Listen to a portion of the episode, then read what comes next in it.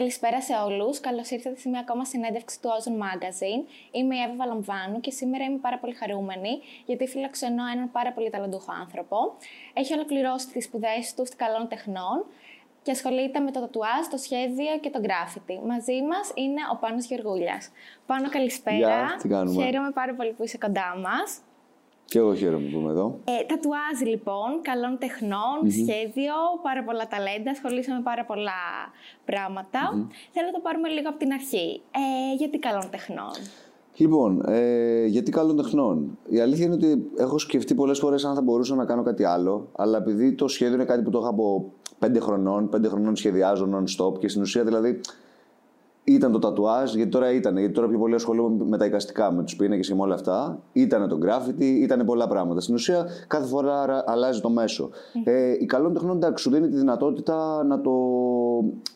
να δεις λίγο ποια είναι τα υλικά που θες να ασχοληθείς, όπως είναι η γλυπτική, χαρακτική, ζωγραφική, το βίντεο, οτιδήποτε άλλο. Και από εκεί και πέρα νομίζω ότι το πώς το, η δικιά σου οπτική, και, σου, και φτιάχνεις τη δικιά σου οπτική γωνία μέσα από αυτό. Το πώς θέλεις να βάλεις την, την αισθητική σου, μάλλον. Ε. οπότε αυτό. Αλλάζω κάθε φορά τελικά, αλλά προσπαθώ να χρησιμοποιώ την αισθητική μου έτσι όπως ξεκίνησα και με αυτά που είχα μέσα. Η καλών τεχνών ήταν κάτι που σκεφτόσουν από μικρό παιδί ότι θέλω να περάσω εκεί, γιατί είναι και αρκετά δύσκολο για να μπει κάποιος. Είναι, κοίταξε. Ε, εγώ έδωσα την πρώτη φορά, πέρασα 7ο στην καλών τεχνών της Θεσσαλονίκης και δεν πέρασα τη Αθήνας. Τη δεύτερη φορά πέρασα τρίτο στην Αθήνα. Ε, ξέρω ότι είναι δύσκολο, αλλά ήταν πολύ.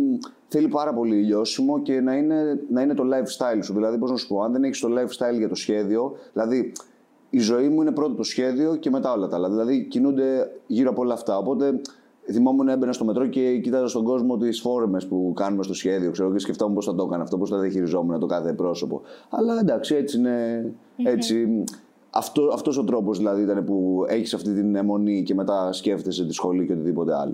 Και η αγάπη σου για το σχέδιο γενικότερα, ε, οι γονείς σου είχαν κάποια σχέση; Ε, όχι, δεν είχαν σχέση. Ε, ούτε νομίζω. Συγγενείς, κάποιοι συγγενείς έτσι ψηλοζωγραφίζουν που πιστεύω όλο και κάποιος θα υπάρχει που θα μπορεί να ζωγραφίζει για οτιδήποτε. Αλλά όχι, νομίζω ούτε κιόλας είναι κάτι το ταλέντο το οποίο το πιστεύω απαραίτητα. Δηλαδή είναι συνήθως εξάσκηση, πάρα πολύ θέληση και αναζήτησης αυτό που αγαπάς. Δηλαδή, ξέρεις πάρα πολύ, ρωτάνε κιόλας κάποιον άλλον, μου λένε είσαι καλλιτέχνης, δηλαδή κάνεις όλα αυτά τα οικαστικά. Δεν είναι απαραίτητο. Εγώ δηλαδή καλλιτέχνη μπορώ να θεωρώ κάποιον, ο οποίος δηλαδή και ένας γιατρός για παράδειγμα, που μπορεί να θεωρείται καλλιτέχνης. Είναι το άτομο το οποίο έχει αιμονή με κάτι και η δουλειά του κινείται γύρω από το lifestyle του. Αυτό νομίζω θεωρώ πιο σημαντικό. Οπότε, ναι, η σχολή ήταν κάτι το οποίο είχε να κάνει με τα εικαστικά σε γενική μορφή και σου δίνει κάποιες εξειδικεύσεις και πώς να σκέφτεσαι να ζωγραφίζεις περισσότερο. Mm-hmm. Ανταποκρίθηκε στις προσδοκίες σου, πήρες όλα αυτά που είχες στο μυαλό σου όταν ξεκίνησες; Ε, κοίταξε στην αρχή σίγουρα ε, πιο πιτσιρικάς, όταν ήμουν 18-19 χρονών, επειδή στην καλών τεχνών μπήκα στις αρχές που ασχολιόμουν με το τατουάζ και στις αρχές με το. ήταν προς τα... όχι τελειώματα, ήταν εκεί που ήμουν και στο peak μου, στο γκράφιτι. Ε, ήτανε, ήτανε, ήτανε περίεργο να σου πω την αλήθεια, γιατί και εγώ μπήκα στην καλών τεχνών και στην ουσία αυτά που έκανα ήταν πιο εφαρμοσμένα. Δηλαδή θα ταιριάζαν πια καλύτερα με, με μια σχολή κόμικ και οτιδήποτε άλλο. Δηλαδή μόνος μου μετά άρχισα να διαβάζω βιβλία για ζωγράφους, για οτιδήποτε άλλο. Δηλαδή οπότε στην ουσία η καλών τεχνών είναι και κάτι το οποίο είναι θέλει να είσαι και λίγο μεγάλο σε ηλικία για να αρχίσεις λίγο να έχεις και μια τριβή, να έχεις διαμορφώσει mm. την άποψή σου λίγο για την κοινωνία, τι είδους καλλιτέχνης θες να είσαι, τι αναζητάς όλο αυτό. Οπότε ναι, στην αρχή ήταν λίγο δύσκολο. Δηλαδή, θυμάμαι και ο καθηγητής μου μου έλεγε Α, σ' αρέσει, ξέρω εγώ, γκίγκερ, τα κόμιξ και ασχολείσαι με γκράφιτ. Γιατί ήταν στάνταρ αυτό το εργαστήριο που και άλλους που ρώταγα ε, πηγαίναμε εκεί γιατί αυτός ήταν και καλά ο πιο ανοιχτός καθηγητής στο θέμα του γκράφιτ. Γιατί τότε ήταν πολύ πιο τα πράγματα ε, οριοθετημένα στο ζωγραφικό, στο ακαδημαϊκό, σε αυτό το κομμάτι, ξέρω. Από τους καθηγητές έμεινες ευχαριστημένο. Κοίταξε, με το τατουάζ ε, έπαιξε πάρα πολύ bullying, να σου πω την αλήθεια. Δεν το, δεν το γουστάρανε μία. Ε, και ίσα θυμάμαι πάρα πολλές φορές τον καθηγητή μου που μου έλεγε: Έλα, πάρε ένα καμβά να κάνεις ε, αυτό που κάνεις, αφού ζωγραφίζεις καλά, γιατί ξέρω κάνεις τατουάζ. Το θέμα ήταν ότι δεν καταλάβαινε τη σειρά. Δηλαδή, το graffiti έχει πάρα πολλά κοινά στην τεχνοτροπία, όπως το περίγραμμα ή το καθαρό γέμισμα και οτιδήποτε από όλα αυτά. Οπότε αυτό ήταν κιόλας ο πρώτος παραλληλισμός με το τατουάζ σαν αφορμή. Ε, αλλά σίγουρα όταν το δέχτηκαν που έκανα στην πτυχιακή μου στο τελικό project, η αλήθεια είναι ότι όταν έχεις τόσους πολλούς καθηγητές και πρέπει να πάρεις βαθμούς από όλους, είναι δύσκολο να αποσπάσεις το 10. Δηλαδή είναι ένα, κάτι πολύ σπάνιο που συμβαίνει ξέρω, στην καλών τεχνών. Εκεί κατάλαβα που δεν με ένοιαζε τη μέρα που θα, ερχό, που θα κρινόμουν με τους καθηγητές την ώρα της πτυχιακής μου, αλλά ότι ξέρεις αυτό που κάνω, εν τέλει το αγαπάω, το στηρίζω και εν τέλει Είδες, μετά, το, μετά το πάω και παρακάτω, ξέρω. Δηλαδή, πράγματι στα εικαστικά ξαναγυρίζω τώρα ξανά στο αυτό που ξεκίνησα. Ε, αλλά ναι, τελικά το δέχτηκαν έτσι το τατουάζ και με τον τρόπο παρουσίασης σε αυτό που έκανα. Τα δύο αγαπημένα σου μαθήματα και δύο μαθήματα που ενδεχομένως έτσι σε δυσκόλεψαν λίγο. Στην καλών τεχνών. Ναι.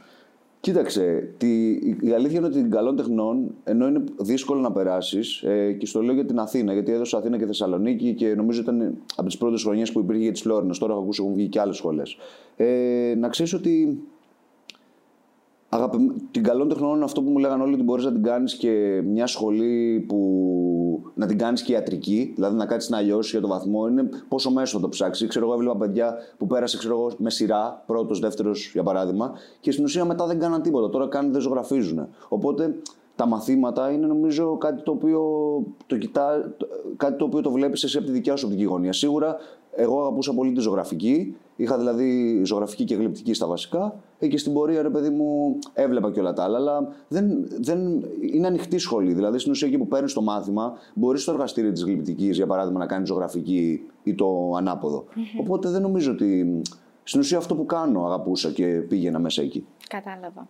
Από το 1 στο 10 πόσο θεωρείς ε, ότι είναι σημαντική η θεωρία και πόσο η εξάσκηση; Ε, νομίζω ότι, κοίταξε, είναι ανάλογα το, το μοντέλο που θες να διαλέξεις. Δηλαδή, παίζει ρόλο πάρα πολύ δηλαδή ότι η εξάσκηση, δηλαδή για παράδειγμα ο Νταβίντσι έλεγε ότι είναι 90% research, 10% ζωγραφική. Ε, Άλλος θα σου πει ότι αν δεν ζωγράφιζα πάρα πολύ δεν θα γινόμουν αυτό που είναι. Δηλαδή ο καθένας έχει το δικό του τρόπο. Νομίζω ότι, όχι για το κλεισέ της απάντησης, αλλά νομίζω ότι είναι καλύτερο να πεις κάτι ισορροπημένο, δηλαδή κάτι να τα στηρίζεις. Τώρα σου λέω παίζει ρόλο και με το χαρακτήρα του καθενός. Δηλαδή αν κάποιος είναι πιο ε, πώς να σου πω, πιο δραστήριος ή, θέλει, ε, ή πιστεύει ότι η αιμονή του με το σχέδιο τον εξελίσσει, ο καθένας βλέπει τη δικιά του γειτονία πώς εξελίσσεται. Άρα νομίζω ότι δεν ξέρω, για μένα είναι κάπου στη μέση. Είναι φορές που λιώνω θεωρία, είναι φορές που λιώνω πράξη, αλλά ξέρεις, θα απομονώνω το ένα με το άλλο. Γιατί εμένα αυτό με βολεύει, για παράδειγμα. Σε κάθε περίπτωση παίζει πολύ βασικό ρόλο και το ταλέντο. Ναι, απλά αυτό που σου, που σου έλεγα πριν είναι ότι για μένα το ταλέντο, ok, είναι στην ουσία πώς η έφεση που έχει κάποιος. Αλλά πέρα από αυτό νομίζω ότι δεν είναι κάτι στάνταρ. Δηλαδή σκέψω ότι το ταλέντο Υπάρχουν, γνώρισα πάρα πολλά παιδιά και, και από την καλών τεχνών και εκτός και στο τατουάζ οι οποίοι είχαν πάρα πολύ ταλέντο. Ταλέντο, αν το ορίσω κάπως, θα σου πω ότι είναι το, η έφεση που έχει κάποιος να κατανοεί κάποια πράγματα πιο γρήγορα από κάποιον άλλον.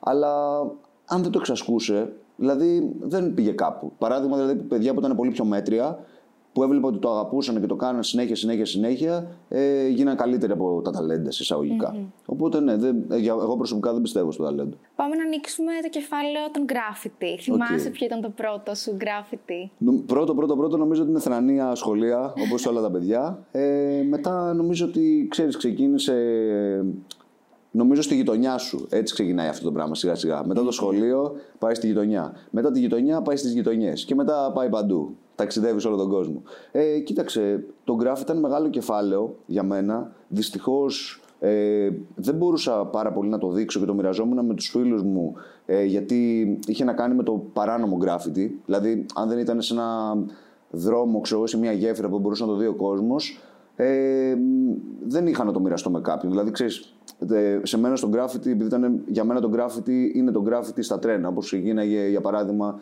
έγραφε την υπογραφή του Τάκη 183 κτλ. κτλ Πώ πήγαινε. Ε, εμένα εκεί αρχίζει και τελειώνει το κεφάλαιο. Τα είδα όλα. Απλά πιο ωραία πέρναγα εκεί με τα ταξίδια, με τον graffiti στα τρένα, με την αδρεναλίνη που μου έδινε. Δηλαδή δεν με γέμιζε ούτε το νόμιμο graffiti ούτε το street. Το street είναι αυτό που λένε ξέρεις, που είναι του δρόμου, ρε παιδί μου. Το οποίο ξέρεις, δεν το κατακρίνω, απλά ο καθένας, εμένα δεν με γέμιζε τόσο πολύ. Γιατί; Αυτό. Ε, κοίταξε, θεωρώ, θεωρούσαμε. Κοίταξε, όσο ήμουν μέσα στο graffiti, μέσα στο industry, ε, να σου πω την αλήθεια ότι πάντα ε, αυτό που μου έδινε, ξέρω εγώ, σαν. Ε, δεν ξέρω πώς να σου το πω, να, να με δελεάσει πιο πολύ, ήταν το πιο δύσκολο. Και ακόμα και τώρα, δηλαδή και μετά, ακόμα και στη ζωγραφική και στο τουάζ, η δυσκολία σε ένα πράγμα. Το να πήγαινε στον δρόμο και να κάνω, ξέρω έτσι, μια μουτζούρα ή ένα γρήγορο κομμάτι, ξέρω για παράδειγμα, δεν ήταν κάτι το οποίο με γέμιζε. Δηλαδή υπήρχαν και παιδιά που βγάζανε σε απίστευτες ταχύτητες τέλεια κομμάτια, ξέρω. Ε, αλλά ναι, οπότε η δυσκολία ήταν το πρώτο κομμάτι και δεύτερον ότι με τη ζωγραφική και την καλών τεχνών άρχισα να βλέπω ότι πώς κάποια πράγματα τα... ποιο νόημα περνάς. Δηλαδή, πού κάνεις αυτό που κάνεις και γιατί το κάνεις. Δηλαδή, για παράδειγμα, ο Banksy που έκανε στο, στο street έδωσε πάρα πολύ, ξέρω, που ξεκίνησε από την Αγγλία και έδειχνε διάφορα πράγματα με το street art και όλα αυτά. Σίγουρα, όπου μετά υπάρχει και κορεσμός, όπως και με την abstract ζωγραφική, γίνεται το ίδιο πράγμα. Δηλαδή, όταν βλέπει κάποιος ότι είναι κάτι απλό και γρήγορο, μετά μπαίνουν πάρα πολλοί οι οποίοι είναι άσχετοι mm. και το και καταραίει το σύστημα λίγο σε όλο αυτό και αρχίζει και ο κόσμος μετά και είναι πολύ ενάντια σε αυτό.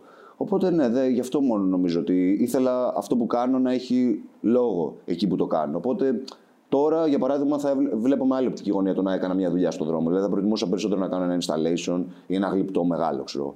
Αυτό.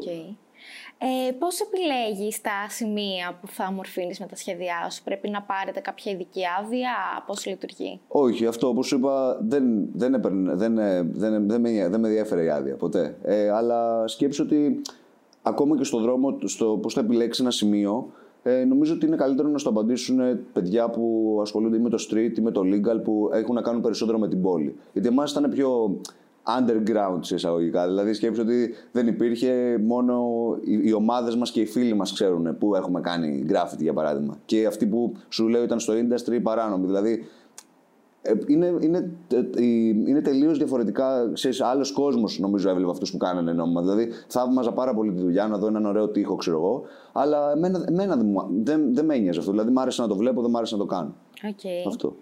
Ε, βάλουμε λίγο σε όλο αυτό σε, όλο αυτό το vibe. Δηλαδή, τι ώρες συνήθως θα βγαίνατε, θα έβγαινες με την παρέα σου για να πάτε. Δεν είναι ότι βγαίνεις. Κάτι για να κάνουμε ένα graffiti, ξέρω εγώ, που έχει ένα τρένο για παράδειγμα, μπορεί να ήταν. Πώς να σου πω, να είχαμε. Να, να ξενυχτούσαμε ατελείωτες για να βάψουμε ξέρω εγώ, ένα τέταρτο. Ε, μπορεί να καθόμασταν ένα μήνα να τσεκάραμε, δύο μήνες, τρεις, ξέρω εγώ. Δηλαδή ήταν, δεν ήταν κάτι στάνταρ. Αλλά, OK, okay, το, το vibe, όσο και να στο περιγράψω, όσο και ξέρεις κάποιες φορές που τα βιντεοσκοπούσαμε όλα αυτά, δεν, μπορεί να, δεν ξέρω αν μπορεί να το νιώσει κάποιος που δεν ασχολείται με το θέμα του graffiti σαν graffiti. Δηλαδή είναι, πολύ, είναι, είναι δύσκολο. Δηλαδή και εμένα, δηλαδή, όποιος με ρωτάει ποιος το νόημα, ποιο το νόημα να γράφεις, ξέρω εγώ, όλη την ώρα το tag σου, ξέρω εγώ. Δεν είναι κανένα νόημα. Το νόημα είναι ότι πώς γίνεται να σε βλέπουν παντού στο Instagram, ξέρω εγώ τώρα πλέον. Τότε σε εμάς ήταν να βλέπεις το tag παντού. Γιατί σκέψω ότι πηγαίναμε, ξέρεις, σε μια διαδρομή που πήγαινα για το σχολείο, πάντα θα έβρισκα μέρη, θα βλέπαμε να, να κάνουμε εδώ κάτι. Αλλά αυτό ξέρεις στην πορεία εξελίχθηκε. Είδες ότι δεν σε αγγίζει, ξέρεις, το κατακτάς και μετά λες θέλω να, να πάω παραπέρα. Mm-hmm. Αυτό. Κάποιο ακραίο περιστατικό; Ακραίο περιστατικό. Δεν ξέρω. Νομίζω να τσακωθούμε πολύ άσχημα με εταιρείες security. Ε, ήταν ένα πράγμα το οποίο ήταν το πιο. που σου λέω, μπορεί για κάποιον τώρα να μην ήταν πιο true, γιατί βλέπω ότι όσο με τις γενιές προχωράνε, ε, ξέρεις και με το, με, τα, με το κινητό και όλα αυτά, τα παιδιά δεν πολύ δραστηριοποιούνται έξω. Συν ότι υπάρχει και πάρα πολλοί έλεγχος, πάρα πολλές κάμερες. Δηλαδή, ξέρεις, κάποιες φορές, παλιά δεν ήταν τόσο πολύ έτσι. Το οποίο σε μένα ήταν, αυτό ήταν λίγο στο όριο. Αλλά νομίζω ότι ήταν όλα ακραία περιστατικά και έχω να σου λέω ατελείωτες ιστορίες αν θες. Αλλά νομίζω ότι δεν ξέρω αν μου επιτρέπει κιόλας δηλαδή, να τα πούμε γιατί. Πες μου, πες μου μια ακραία, πες μου μια ακραία έτσι. Ε, να σου έχει μείνει. Να μου έχει μείνει. Τώρα τι ακραία να σου πω, δεν ξέρω. Να, να είμαστε. Να, σίγουρα ακραίο ήταν στο. Πού να σκεφτώ τώρα, να σου πω, από εξωτερικό. Νομίζω το, το Interrail είναι ακραία εμπειρία. Δηλαδή είχα να κάνω με παιδιά τα οποία είχαν πάρα πολύ μικρό budget μαζί τους, δηλαδή σκέψου τύπου 150 ευρώ και ήταν να τη βγάλουν για ένα μήνα. Για παράδειγμα στο Interrail. Εγώ εντάξει, είχα κάνει οικονομία, είχα απολογίσει αυτό και μου λένε ναι, Ισπανοί φίλοι μου αυτοί. Και μου λένε, ναι, ξέρεις, θα κάνουμε όλο το interrail με αυτό. Λέω, πόσα λεφτά έχετε, θα μείνουμε σε hostel, σε ξενοδοχείο, τι θα κάνουμε; Όχι, μου λέει, στον δρόμο θα μένουμε και θα τρώμε μέσα από το σούπερ μάρκετ. και λέω, OK, okay, ξέρεις, όλο αυτό ήταν εμπειρία. Το ότι κοιμήθηκα μέσα σε μία, ανοίξαμε μία τράπεζα, ξέρω στο Βέλγιο, ε, στον Προθάλαμο, επειδή είχε ζέστη, για να κοιμηθούμε μέσα εκεί και να πάμε μετά να κάνουμε γκράφιτι. Αλλά όλο αυτό ήταν, σου λέω ότι θα μπορούσα και να το περάσω έτσι, αλλά όσο ε, ξέρεις, μεγάλωνε, έκανα πιο ωραία σκηνικά σε γκράφιτι. Σκηνικά λέγονται ο τρόπος που βάφεις και η ώρα που βάφεις, για παράδειγμα. Ε, στην ουσία άλλαζε αυτό το πράγμα. Δηλαδή ήταν τελείως διαφορετικό ότι και πώς το έβλεπα και ότι έλεγα ότι οκ, το έκανα, το έζησα, αυτό δεν θέλω άλλο, θέλω να το κάνω να βελτιωθώ. Οπότε είναι βελτίωση το να πληρώσω ένα χώρο να μείνω, το να, βρω, το να μελετήσω καλύτερα πώς θα ε, ε, τσεκάρω αυτό που είναι να βάψω, ξέρω εγώ, οτιδήποτε άλλο. Αλλά ναι, ωραία, ωραία χρόνια. Παλιά, περασμένα, ξεχασμένα. Έχουμε δει ότι το τελευταίο διάστημα π.χ. η Absolute έχει κάνει ένα καινούργιο project που είναι ένα σχέδιο στο κέντρο της Αθήνας με φιλικά προς το περιβάλλον χρώματα τα οποία ε, μαγνητίζουν ουσιαστικά τους ρήπους της πόλης. Ποια είναι η γνώμη σου; Γι' αυτό, είναι, είναι ένα κάποιο είδους marketing αυτό, είναι κάποιο είδους marketing μάλλον. Ε, σίγουρα. Δεν ξέρω, είναι, μπορεί να είναι κάποιο είδους marketing. Ξέρεις, ε, τώρα το οικολογικό και το όλο αυτό ε, και το εναλλακτικό έτσι, νομίζω ότι είναι κάτι το οποίο πουλάει. Δεν ξέρω. Αυτό ότι εγώ παλιά δεν σκεφτόμουν να κάνει τι θα είναι το, το σπρέι, γιατί βέβαια δεν είχαμε και επιλογή. Δηλαδή, εμείς κοιτάζαμε απλά θα, αν θα έχει καλυπτικότητα. Mm. Σίγουρα όσο εξελίσσεται, προφανώς είναι να είμαστε να είναι τα πράγματα φιλικά προς το περιβάλλον. Ναι, είναι καλύτερο. Σίγουρα. Okay. Αλλά δεν ξέρω να σου πω, δεν το έχω δουλέψει στο χρώμα, δεν ξέρω. Αυτό. Ενώ που έχω, έχω φίλους που έχουν ε, αντιπροσωπείες πλέον με σπρέι, ξέρω και δεν τα, δεν τα παρακολουθώ καθόλου. Mm. Okay. Ε, και από το graffiti πέρα, πέρα, πέρασε στο, στα τατού. Στα τατουάζ, ναι. Ε, πώς έγινε αυτή η μετάβαση; Λοιπόν, η μετάβαση αυτή έγινε, όπως σου είπα, γιατί έχει το, στην ουσία το τατουάζ έχει να κάνει και λίγο με το... Η τεχνοτροπία, η λογική του τατουάζ έχει να κάνει αρκετά με το graffiti.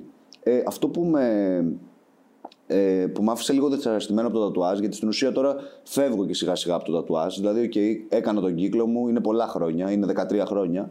Ε, όχι ότι θα το αφήσω, ε, αλλά σκέψω ότι πριν, πριν, βρω το, πριν βρω μάλλον το τατουάζ, δεν είχα κάτι να με γεμίζει όσο το γκράφιτι. Τώρα με γέμισε το τατουάζ, δεν έχω να με γεμίζει κάτι όσο η ζωγραφική, οι καλλιτέχνες που μελετάω που ήταν πριν πόσα χρόνια. Δηλαδή, βλέπω άλλα πράγματα πλέον.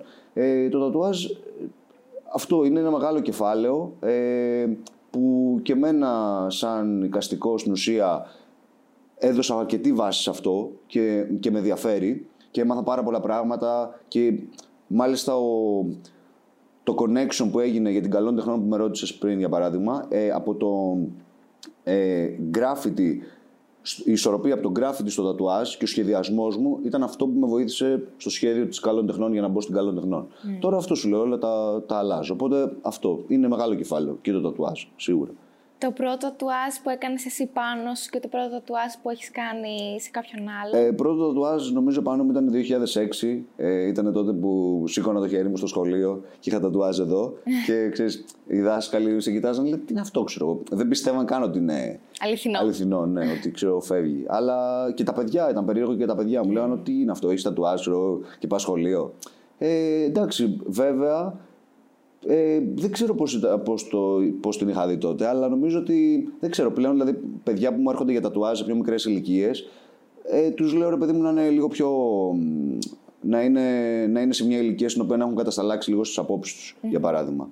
Οπότε δεν ξέρω αν ήταν καλό ή κακό. Εμένα μου άρεσε. Δεν τα σκεφτόμουν εδώ και πολύ τα πράγματα. Έχεις μετανιώσει για κάποιο που έχεις κάνει; Ε, δεν έχω μετανιώσει γιατί πλέον υπάρχει το removal. Έχω μετανιώσει όχι για το τατουάζ. Έχω μετανιώσει για την, εξ, για την εκτέλεση του τατουάζ. Δηλαδή, για παράδειγμα, είχα ένα τατουάζ σχετικό με τον graffiti εδώ, σε, που ήταν σε γραμματοσυρά, ξέρω εγώ, το οποίο το αποχρωμάτισα για να κάνω ένα σχέδιο πάνω με graffiti. Γιατί τότε έβλεπα τα τατουάζ με τη σκίαση που ήταν το αραιωμένο μελάνι και έλεγα αυτά ξετοριάζουν, ξέρεις, mm. όλα αυτά. Αλλά τώρα ναι, το τατουάζ έχει φτάσει σε πάρα πολύ καλό επίπεδο. Δηλαδή μπορείς να κάνεις πράγματα όπω ζωγραφίζεις. Όπως και πάρα πολύ ξέρω.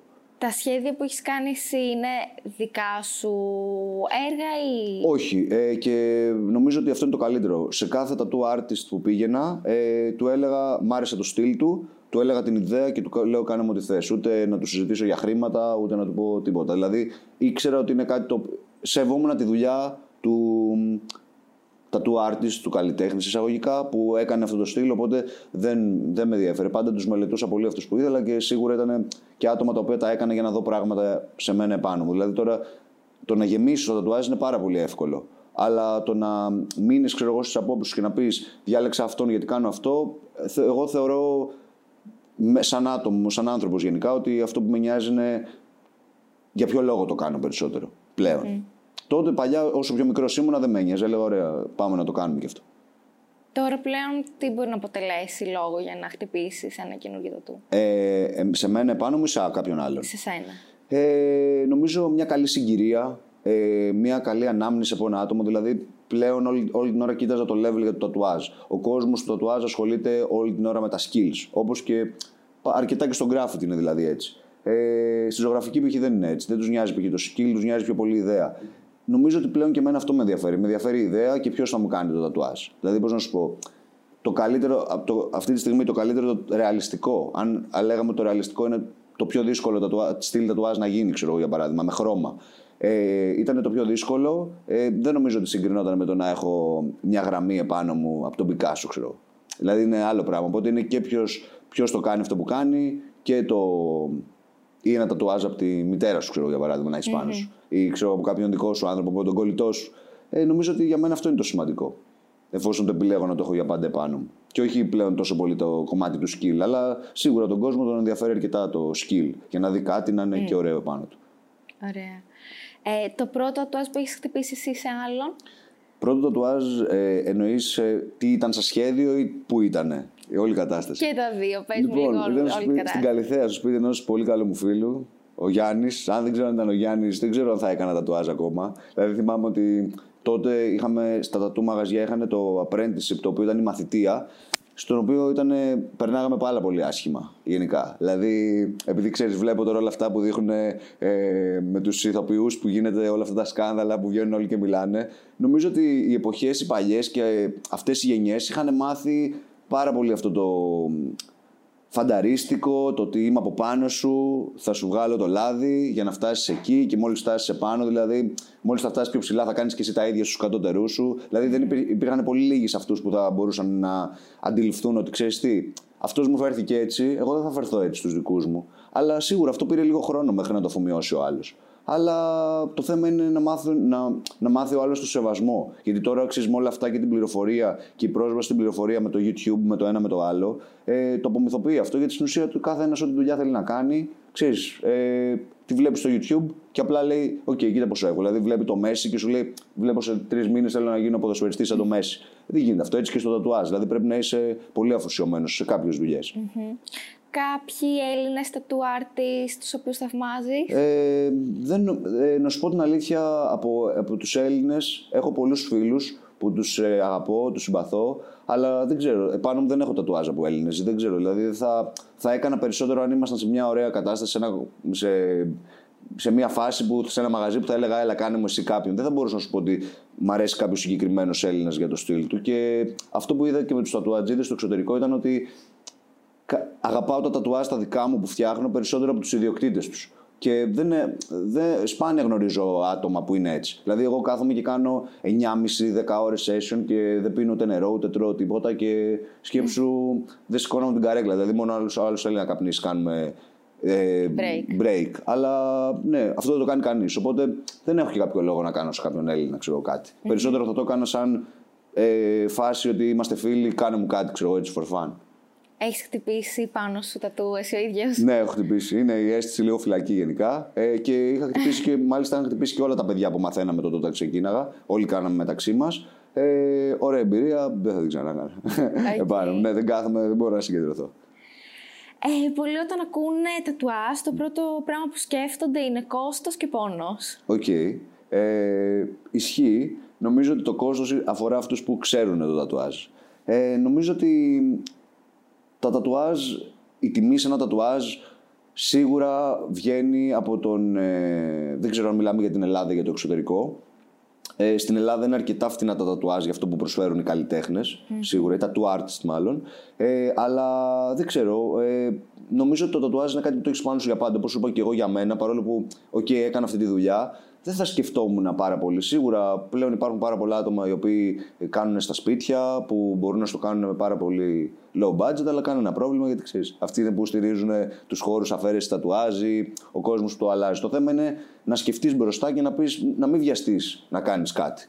Παρόλο που σου είπα και εγώ ότι δεν θα με νοιάζει να έχω ένα χάλια τατουάζ. Δηλαδή, κάποια που τα βλέπω και τα βλέπω είναι τόσο χάλια που είναι, μ' αρέσουν τόσο πολύ. Μ' αρέσουν, λέω, πω από αυτό τρελό. Δηλαδή, πιο πολύ από ένα καλό φτιαγμένο μέτριο τατουάζ. Να δω μια τρασίλα και να σου πω αυτή μ' αρέσει, ξέρω πολύ. Okay. Ναι. Ε, τατουάζ σε σπίτι, όπως μου ανέφερες ναι. και εσύ. Ποιοι είναι οι κίνδυνοι που ελοχεύουν. Ε, κοίταξε, η, Σίγουρα θα πω στα παιδιά, επειδή και εγώ για πάρα πολλά χρόνια είχα private studio. Προφανώς δεν, δεν ήταν στο σπίτι μου που να μπαίνει ο άλλος μέσα να βλέπει τη μάνα μου να μαγειρεύει και να, ξέρω εγώ, να κάνει τατουάζ. Αλλά νομίζω ότι δεν ξέρω.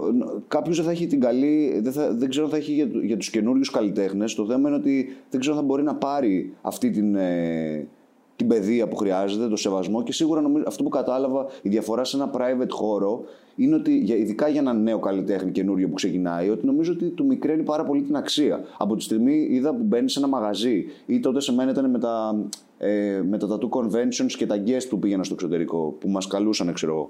Ε, σου, σου ανεβάζει την αξία. Είσαι πλέον προ με μαγαζί. Όσο είσαι στο σπίτι σου, είσαι OK.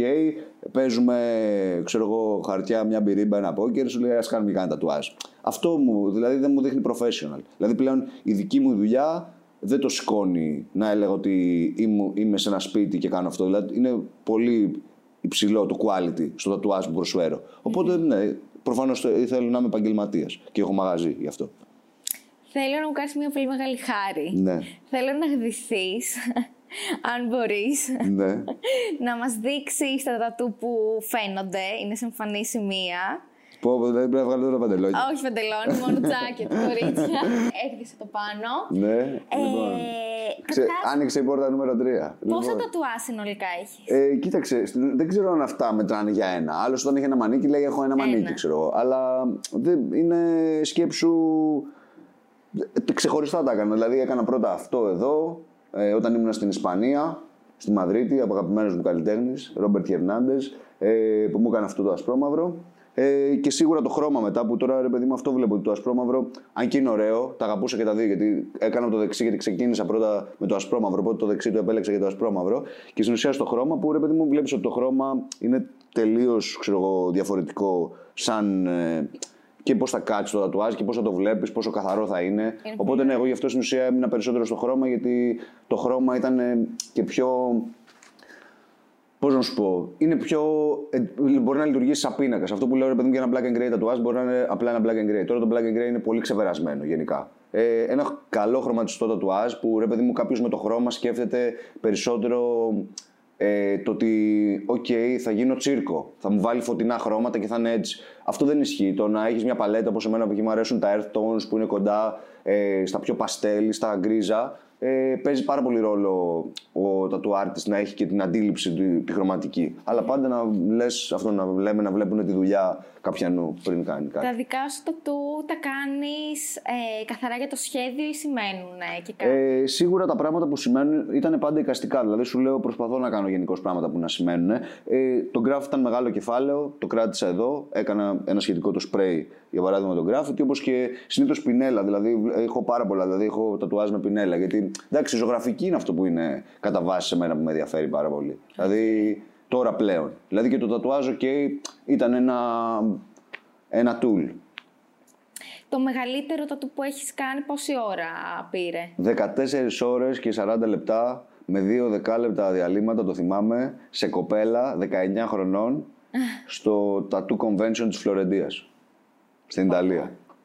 τίποτα. Δηλαδή και μετά τις 9 ώρες μου έλεγε δεν καταλαβαίνω τίποτα. Σκέψου και κλείσει το φεστιβάλ και εμείς κάναμε. Αυτό είναι το μεγαλύτερο session που έχω κάνει.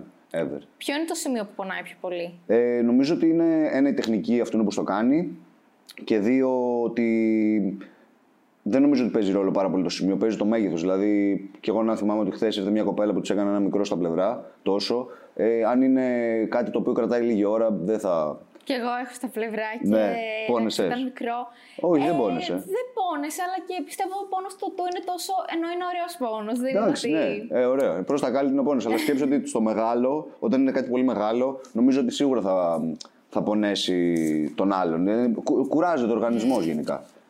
Οκ, πιστεύεις ότι το τατού μετά από κάποια φάση γίνεται εθισμό. Ε, εθισμός, ε. Ναι, γίνεται. Νομίζω ότι είναι ψυχολογικός εθισμός. Ότι βλέπεις το σώμα σου άδειο και θες να γεμίσεις. Αλλά ναι, δεν είναι, δεν είναι κακό απαραίτητα. Ή ξέρω, ού- ούτε εγώ είμαι πολύ υπέρ στην άποψη του ότι κάνε ένα μικρό να δεις πώς είναι. Όχι, μελέτα. Το τατουάζ είναι κάτι το οποίο είναι μια ευθύνη την οποία την έχεις πάνω σου για πάντα. Τη σκέφτεσαι, τα βάζεις κάτω και λες, παιδί μου, ωραία. Θα έχω. Ε, θέλω να έχω ένα ωραίο κομμάτι. Κάποιοι δηλαδή που έρχονται σε μένα μου λένε πάνω, ξέρω εγώ, θέλουμε να κάνουμε ένα τατουάζ από σένα, δεν θα ξανακάνω τατουάζ. Ή δεν ασχολ- θα ασχολιόμουν με το τατουάζ αν δεν έβλεπα αυτά τα πράγματα στην Ελλάδα, ξέρω που κάνεις. Οπότε έρχονται γι' αυτό, κάνουν το τατουάζ τους και μπορεί να μην ξανακάνουν κιόλας πλέον. Αλλά δεν νομίζω, γιατί εμένα δεν υπάρχει. Σε μένα όλοι, όλοι θέλουν να κάνουν. Απλά ξέρεις λίγο η κατάσταση, λίγο τα οικονομικά, που λίγο το τατουάζ ότι δεν είναι και τόσο προτεραιότητα, ε, αυτό είναι λίγο που μπο, μπορούς, κάπου του κολλάει. Νομίζω αλλιώς κάθε εβδομάδα θα ήταν όλοι εκεί. Όπως παλιά δηλαδή που ήταν το τατουάζ. Το πιο απόκριφο σημείο πάνω σου που έχεις κάνει; Ε, δεν έχω, νομίζω εδώ που έχω κάνει, Οκ. που έχω κάνει μόνος μου. Ωραία. Ναι, δεν έχω και πάρα πολλά τατουάζ. Πόσα, α, με, πόσα είναι. Δεν μπορώ να στα μετρήσω, δεν- αλλά σου δεν λέω: μετράνε. Έχω αυτά στα χέρια και εδώ στο Και πόδι. αυτό, ξέρω, οκ. ναι. Ε, το 2019 άνοιξε και το δικό σου χώρο, Πόλης Decay. Καταρχάς, γιατί επέλεξες αυτό το όνομα; Ε, το όνομα αυτό το έχω πει και άλλες φορές είναι, όπως σου είπα και πριν, είναι το, το όνομα, το Πόλης ήταν η υπογραφή που έγραφα τα τελευταία χρόνια στον Craft, γιατί είχα και άλλες. Ε, και ταξιδεύοντας θέλω να έχω κάτι που να έχει το ε, ελληνικό στοιχείο, κάτι που να συσχετίζεται με την πόλη, με το street. Και το DK έχει να κάνει με τη θεματολογία που ζωγράφισα σαν Tattoo Apprentice, το οποίο είχε να κάνει με πιο dark θεματολογία, με πράγματα τα οποία ήταν με το, με, το- στο μολύβι, ξέρω εγώ, ζωγραφική, που δεν είχαν καν χρώμα. Και decay σημαίνει λέξη αποσύνδεση, επειδή ήταν πιο dark όλο αυτό. Οπότε ε, ο, ο, η ζωγραφική αυτή σε συνδυασμό με τον graffiti ήταν αυτό που με έβαλε στο τατουάζ. Οπότε γι' αυτό ονόμασα το μαγαζί Πόλης Decay κιόλας. Αν έπρεπε να πεις ένα USP σου, για όσους δε- δε- δεν ασχολούνται με marketing, USP είναι unique selling point. Ε, τι θα επέλεγες να πεις; Τι σε unique selling point, ξεχωρίζει; δηλαδή, τι θέλεις; Τι σε ξεχωρίζεις από τα υπόλοιπα. Από τα υπόλοιπα μαγαζιά. Ναι. Κοίταξε, είναι, το- ε, το, προ- το θέμα είναι ότι στα- σε αυτό που κάνω εγώ δεν έχω ε, ανταγωνισμό, να σου πω την αλήθεια. Δηλαδή, γιατί ξέρω ότι και σαν quality αυτό που θα κάνω είναι αρκετά ψηλό ε, και μ, ότι αυτά τα τατουάζ που κάνω δεν μπορείς να πας σε, πο- σε μαγαζιά στην Ελλάδα και να πάρεις ένα τέτοιο τατουάζ εύκολα. Οπότε στην ουσία σαν μαγαζί η διαφορά είναι ότι ήταν το πρώτο tattoo gallery. Επειδή σου λέω, εμένα η ζωγραφική και εκεί τώρα πάω γενικά. Δηλαδή και το τατουάζ, το κεφάλαιο κλείνει ε, για μένα. Ε, αλλά σκέψω ότι η- ο συνδυασμός της street κουλτούρας με το τατουάζ, με το graffiti, με όλα αυτά, αυτό νομίζω ότι διαφοροποιεί το μαγαζί μου. Και ότι φυσικά είναι στο κέντρο της Αθήνας, έτσι. Ότι μέσα στη, στην καρδιά του street. Όλοι δηλαδή οι δρόμοι μας είναι μουτζουρωμένοι και μέσα στα graffiti και σε όλα αυτά. Οπότε αυτό στην ουσία διαφοροποιεί την κατάσταση. Ε, τώρα με την πανδημία, όλα αυτά τα περιοριστικά μέτρα απαγορεύσεις, πώς έχουν επηρεάσει; Ε, να σου πω την αλήθεια, ε, και με έχουν επηρεάσει και δεν με έχουν επηρεάσει. Ε, Εμάς ο ένας χώρος μας δουλεύει επειδή είναι ιατρείο. Γιατί αυτό, α, ένα άλλο διαφορετικό κομμάτι που ξέρω να σου πω είναι ότι ε, συστεγάζεται και ένα ιατρείο το οποίο κάνει αφαίρεση τατουάζ. Ε, Σίγουρα έχει παίξει πάρα πολύ ρόλο. Ξέρω ότι για τους tattoo artists που είναι ένα, το, τα tattoo shops είναι ένα μαγαζί το οποίο ανέκαθεν τηρούσε όλα αυτές τις προδιαγραφές του υγειονομικού. Δηλαδή, έβλεπα ξέρω εγώ που είχε σε μαγαζιά τα οποία είναι με νύχια που λένε ότι okay, κέντρα αισθητικής που είναι η μία δίπλα από την άλλη. Και στο τατουάζ είναι ένας μένον στους χώρους και είναι ε, πλακάκια στους τοίχους. Δηλαδή, δεν, δεν μπορώ να καταλάβω γιατί τα έχουν κλειστά ακόμα. Σίγουρα είναι, είναι πλήγμα και για πολλούς συναδέλφους να πω σε αυτό το πράγμα. Αλλά εντάξει. Πιστεύεις ότι έχουν, ε, όλα αυτά τα περιοριστικά μέτρα έχουν αφήσει κάποιους tattoo artists να κάνουν παράνομα του. Εννοείται. και εντάξει, και όλα οκ. Δηλαδή αυτό θα συμβαίνει. Αν το κράτος θέλει να σε βάλει σε μια διαδικασία, το οποίο αυτό η Ελλάδα έχει πολύ ταλέντο σε αυτό το πράγμα, να σε, κάνει, σε αυτή- να σε βάζει σε αυτή τη διαδικασία, νομίζω ότι ξέρεις τι, όταν ο άλλος θα κοιτάσει το βιοποριστικό του κομμάτι και έχει ένα μαγαζί το οποίο έχει πάρα πολλά έξοδα, ε, μπορεί και να μην, να μην φτάνουν τα, ή κάποια επιδότηση που μπορεί να δίνει κάποιος στο μαγαζί του κτλ. Ή για μένα που αυτό το μαγαζί ήταν άνοιξα στα τέλη του 19 και στην ουσία το μαγαζί άρχισε να δουλεύει από το 20, ε, σκέψω ότι και εμένα σαν χώρος είναι πρόβλημα. Γιατί ε, δεν είχε ο τζίρος. Ήταν, με το, ήταν το 19 σε πάρα πολλές επιχειρήσεις για τις επιδοτήσεις που να πάρεις. Και σε μένα ήταν πρόβλημα, αλλά εντάξει. Είμαι σκληρός, θα το παλέψω. Δεν με Δεν σε φοβάμαι καθόλου. Όχι, όχι, εντάξει. Ε, θέλω να μου πεις σύντομα, μόνιμα ή μη μόνιμα τατουάζ μπορεί να αφαιρεθεί ένα τατού 100% πλέον σήμερα; Ναι, μπορεί να αφαιρεθεί. Ε, στο, στο δικό μας χώρο, χώρο κιόλας δίπλα το μαγαζί που συνεργαζόμαστε είναι το Tattoo Removal Greece, το οποίο κιόλας ε, κάποιος μπορεί, αν θέλει να δει στο Instagram οτιδήποτε τα αποτελέσματα στο τατουάζ. Mm-hmm. Ε, πράγματι, το τατουάζ είναι σαν έχει φτάσει και με ειδικά τα μηχανήματα και με εμπειρία του χειριστή να φτάσει σαν να μην το είχες ποτέ στο δέρμα. Στο δέρμα σου να είναι το ίδιο όπως πριν. Ε, αλλά νομίζω ότι ναι, μπορεί. Το επιμόνιμο είναι συνήθως πλέον το κάνουν στα, σε φρύδια ή για τις γυναίκες, εγώ στα χίλια που γίνεται. Δεν υπάρχει στο τατουάζ στα τατουάζ πλέον και σαν όρος υπήρχε παλιά στην ουσία για να ψιλοκορυδεύουν τον κόσμο και να έρχεται να το ξαναπατάνε οι παλιές γενιές στον τατουατζίδα. Κατάλαβα. Αυτό. Ε, μου έχεις αναφέρει πάρα πολύ το κομμάτι του σχεδίου. Ναι. Από ό,τι κατάλαβα είναι το next είναι, step. Είναι το next step και ότι πάλι σε όλο αυτό ε, ευτυχώς έχω καλή ομάδα, καλούς φίλους ε, με τους οποίους ε, τώρα ξεκινάμε και την πρώτη επαγγελματική σχολή τατουάζ. Καμία σχέση δηλαδή με τα ΙΕΚ και όλη αυτή την απάτη που τους κοροϊδεύανε. Ε, το οποίο στην ουσία ξεκίνησε να είναι μια σχολή εκπαίδευσης τατουάζ αλλά έφτασε να γίνει μια σχολή ε, πώς να σου πω, εφαρμοσμένων τεχνών. Η καλών τεχνών είναι διαφορετικό πράγμα γιατί σου μαθαίνει αρκετή θεωρία. Εμένως στο εφαρμοσμένο σου μαθαίνουν αρκετά πρακτικά πράγματα και λειτουργία των εργαλείων. Ε, και ενώ ξεκίνησα να το λέω στην αρχή, αυτό που άλλαξε ήταν ότι ξεκίνησε ε, αρκετός κόσμος που ήταν από άκυρους τομείς. Δηλαδή, σκέψου ε, μπαρμπέριδες, ε, παιδιά που κάνουν 3D ε, animations κτλ. Γιατί βλέπαν, αυτή, βλέπαν τη ζωγραφική μου, τους άρεσε και μου λέει: OK, θέλω να δω πώς δουλεύει αυτό το πράγμα που κάνεις. Ε, κάναμε μια σχολή στην οποία μόλις τελειώσει ο COVID σκέψου, ε, θα μπορεί κάποιος να πάρει τα βασικά, ε, τα main courses, τα οποία είναι στην ουσία ε, ένα τρίμηνο σχέδιο, ένα τρίμηνο τατουάζ και από εκεί πέρα στην ουσία αυτός να φτιάξει το κόμπο ε, τον, το τι είδους ε, καλλιτέχνες μπορεί να είναι. Στην ουσία είναι μια σχολή για σύγχρονους καλλιτέχνες. Μπορεί κάποιος να ασχοληθεί με το. θα έχει digital, θα έχει αρχιτεκτονικό σχέδιο, θα έχει ελεύθερο, θα έχει ε, φωτογραφία, θα έχει ε, το στυλ των κάθε τατουάζ. Old school, new school, no traditional, ρεαλισμός, ρεαλιστικά μολύβια, ρεαλιστικές χιλομπογιές. Όλα αυτά τα κόμπο θα μπορεί να τα πάρει κάποιος και να φτιάξει τον εαυτό του όπως Και με το ανάλογο κόστος. Γιατί αυτό το έκανε για να επιτρέπει και στα παιδιά τα οποία δεν έχουν πολύ ψηλό budget και δεν χρειάζεται. Δεν τους ενδιαφέρουν τα υπόλοιπα μαθήματα, στα υπόλοιπα στάδια, να παίρνουν τα main courses και μετά να πάνε στα special courses που είναι ε, εξειδικεύσεις σε συγκεκριμένο στυλ και σε συγκεκριμένο πράγμα. Mm-hmm.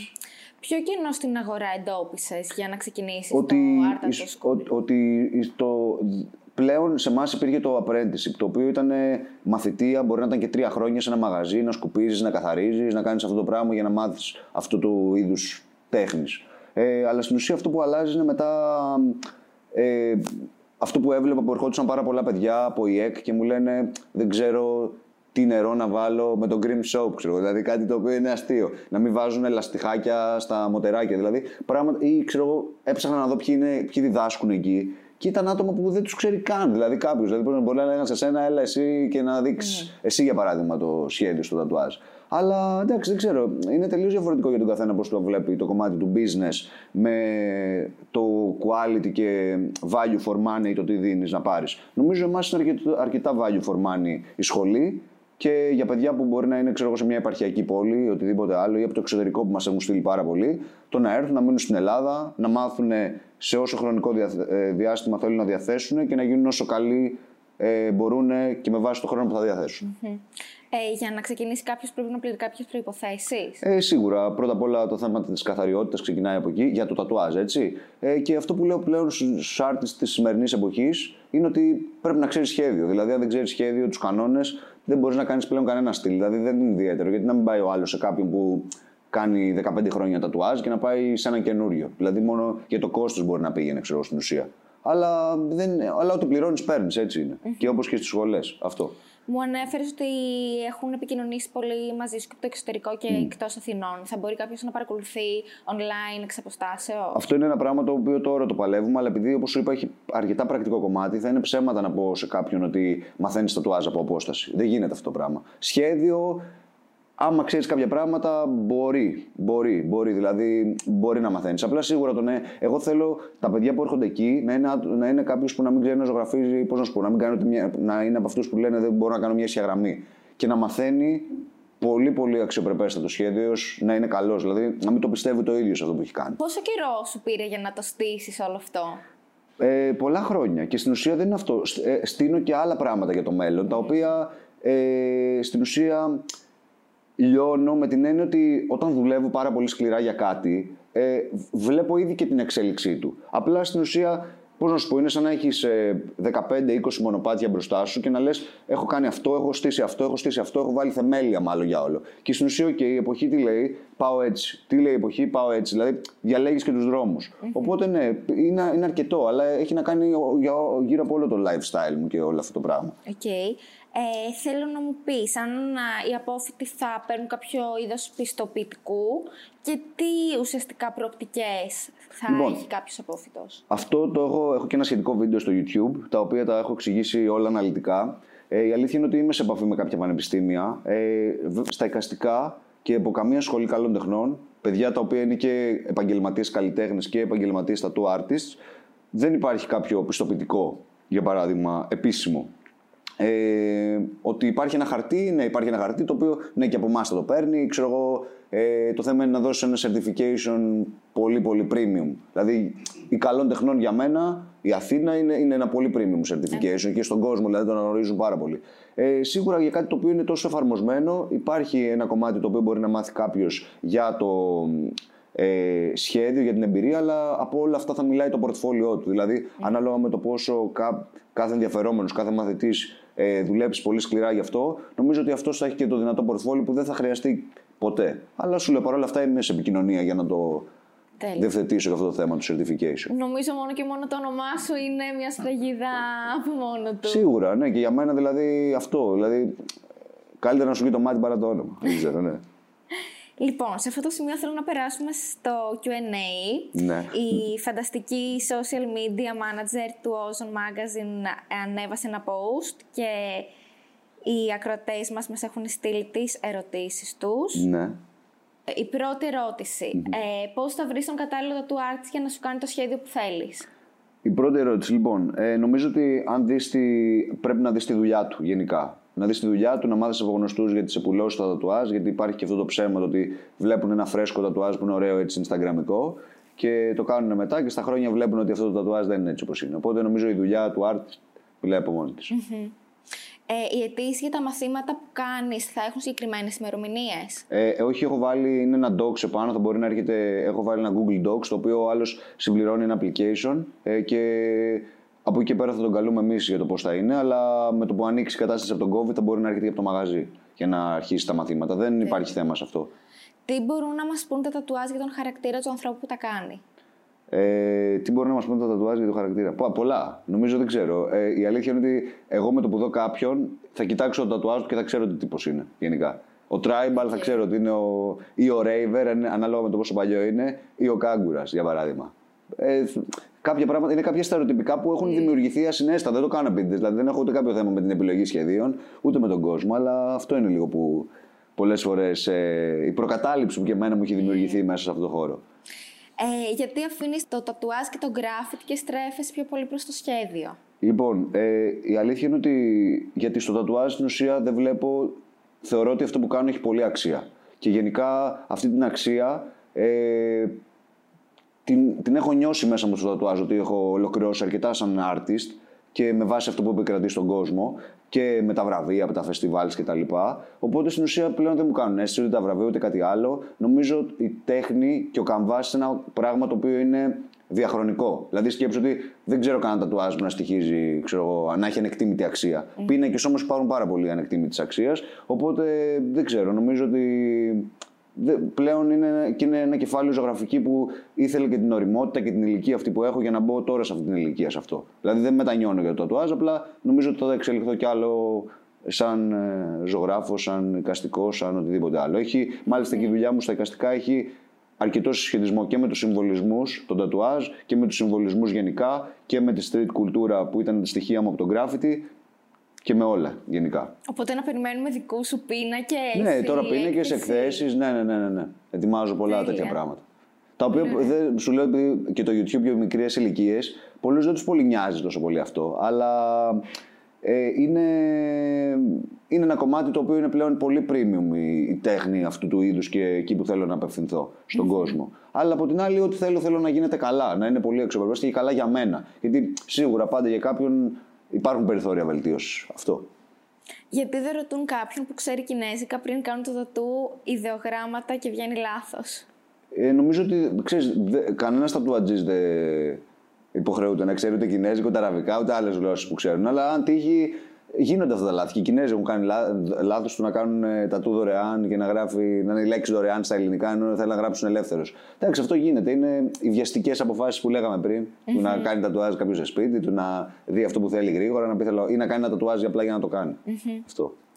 Τι να περιμένουμε από την καινούργια σου σχολή; Ε, πάρα πολλά πράγματα. Νομίζω ότι είναι ότι οποιοδήποτε καλλιτέχνης, αρχάριος, ε, μέτριου level, professional, είναι μια πάρα πολύ καλή ευκαιρία για να πάρει αρκετά γρήγορα την πληροφορία ε, για ένα στυλ για το πώς θέλει να εξελιχθεί και να εξελιχθεί μέσα από αυτό για το τεχνικό κομμάτι. Αρκετά πράγματα στο τεχνικό κομμάτι. Οπότε στην ουσία, και για παράδειγμα, και ένα παιδί που μπορεί να κάνει προετοιμασία για την καλών τεχνών ή να είναι ήδη στην καλών τεχνών, για παράδειγμα, αυτό που θα κάνω μέσα, επειδή αποφύτησα από αυτή τη σχολή, είναι τελείως διαφορετικά και έχουν να κάνουν πάρα πολύ με τα με τα εργαλεία περισσότερο. Όπως είναι και η φωτογραφία που σου είπα πριν και το σχέδιο και το συγκεκριμένο ελεύθερο σχέδιο και η αντίληψη του τατουάζ για, το, για πώς, πώς δουλεύει με τα στυλάκια ανάλογα. Οπότε είναι, θα εκπαιδεύονται νέοι καλλιτέχνες στην ουσία.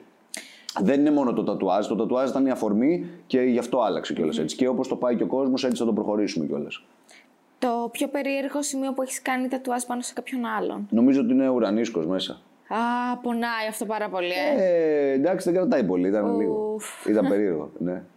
Άλλη μια ερώτηση που έχουν ρωτήσει πάρα πολύ είναι να μιλήσεις για τη διατροφή σου και το γονική oh, συγκεκριμένα που κάνεις. Ε, αυτό δεν ξέρω αν μπορώ να πω πολλά πράγματα γιατί ήταν να ετοιμάσουμε και ένα project για καινούργια εκπομπή. Ε, η αλήθεια είναι ότι σου λέω, αγαπάω πάρα πολύ. Γενικώς μου αρέσει το healthy lifestyle πάρα πολύ. Η γυμναστική, να τρώω βιολογικά. Ε, δεν καπνίζω, δεν πίνω, δεν μου αρέσουν τα drugs, τίποτα από όλα αυτά. Οπότε δεν ξέρω, έχει να κάνει. Είναι το lifestyle μου βασίζεται πολύ στη healthy διατροφή. Δεν μπορώ να, είναι πάρα πολύ μεγάλο κεφάλαιο που πρέπει να το αναλύσω. Τώρα δηλαδή, πώς να το αναλύσω; Να κάνουν subscribe στα κανάλια μας, να το βλέπουμε για να σου κάνω άλλα επεισόδια. Περιμένουμε βίντεο να σου πω γι' αυτό. Ναι. Οπότε, ε, τι θα συμβούλευε στα παιδιά που θέλουν να ασχοληθούν με αυτό το χώρο και θέλουν να ξεκινήσουν, να ξεκινήσουν στη σχολή σου; Κοίταξε, πρώτο, με όποιον χώρο και να ασχοληθούν, σε όποια δουλειά θέλουν να κάνουν, ε, ένα σημαντικό κομμάτι είναι ο σεβασμός. Ο οποίος απομυθοποιείται, όπως σου είπα, λόγω με το YouTube και πόσο γρήγορα παίρνεις πλέον τις πληροφορίες. Αν υπάρχει ο σεβασμός, η θέληση και η αφοσίωση για κάτι, ε, νομίζω ότι αυτά τα συμβουλεύω και από εκεί και πέρα νομίζω ότι το να ρωτήσουν τους φίλους του τι μπορεί να μαθαίνουν από τη σχολή μας, το να δούνε πράγματα, το να έρθουν ακόμα και να το δοκιμάσουν, νομίζω ότι τους δώσει μια πολύ ολοκληρωμένη άποψη. Και τι άλλο να περιμένουμε από σένα; Ε, να περιμένετε πολύ ε, ε, ζωγραφικά πράγματα. Ε, μπορεί να δουν κάποια πράγματα τα οποία να μην είναι στο street, στη street κουλτούρα και ως, όπως με έχει συνηθίσει ο κόσμος μέχρι τώρα. Αλλά στην ουσία και αυτό αυτός είναι και ο σκοπός μου. Θέλω να εντάξω το κομμάτι του street σε κάτι πολύ πιο premium, σε κάτι πιο κυριλέ, σε κάτι τελείως Αυτό νομίζω από καινούργια πράγματα. Είναι πάρα πάρα πολλά. Θα τα δούνε. Τέλειο, οπότε subscribe να σε όλα αυτά. Subscribe, παιδιά, ναι, στο κανάλι. Πού μπορούν να σε βρούνε. Ε, μπορείτε να μας βρείτε. Το δικό μου προφίλ στο Instagram είναι Πάνος Γεωργούλιας. Ε, το, το κανάλι μου είναι slash polisdk, αλλά με Πάνος Γεωργούλιας όνομα. Το βρίσκεται στο YouTube, κάντε subscribe. Ε, και το μαγαζί μου είναι polisdk στο Instagram. Και το, ο χώρος της αφαίρεσης είναι τα tool removal ε, κάτω παύλα GR στο Instagram να δείτε τα αποτελέσματα, πώς είναι τα τατουάζ και όποιοι βιάζεστε και κάνετε λάθη υπάρχουν πολύ προσιτές τιμές και θα σας βοηθήσουν όλους να διορθώσετε τα λάθη σας. Και τέλος θέλω να μου πεις τι είναι το μεγαλύτερο όνειρο και ο μεγαλύτερο στόχο για το 2021 να πετύχεις.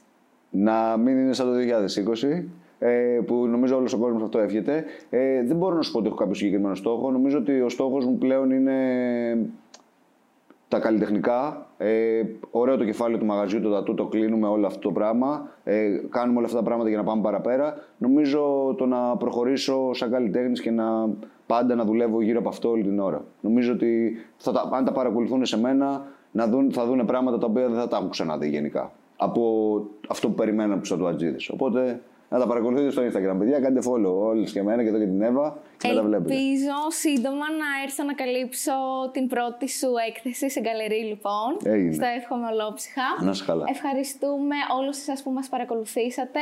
Πάνω ευχαριστώ πάρα πολύ που ήσουν Και εδώ εγώ κοντά σας μου ευχαριστώ, σήμερα. παιδιά. Ελπίζω να, σας, κα- να τους καλύψαμε όλους με όλα αυτά που είπαμε. Ευχαριστούμε πάρα πολύ και το Studio 56 για την καταπληκτική φιλοξενία του.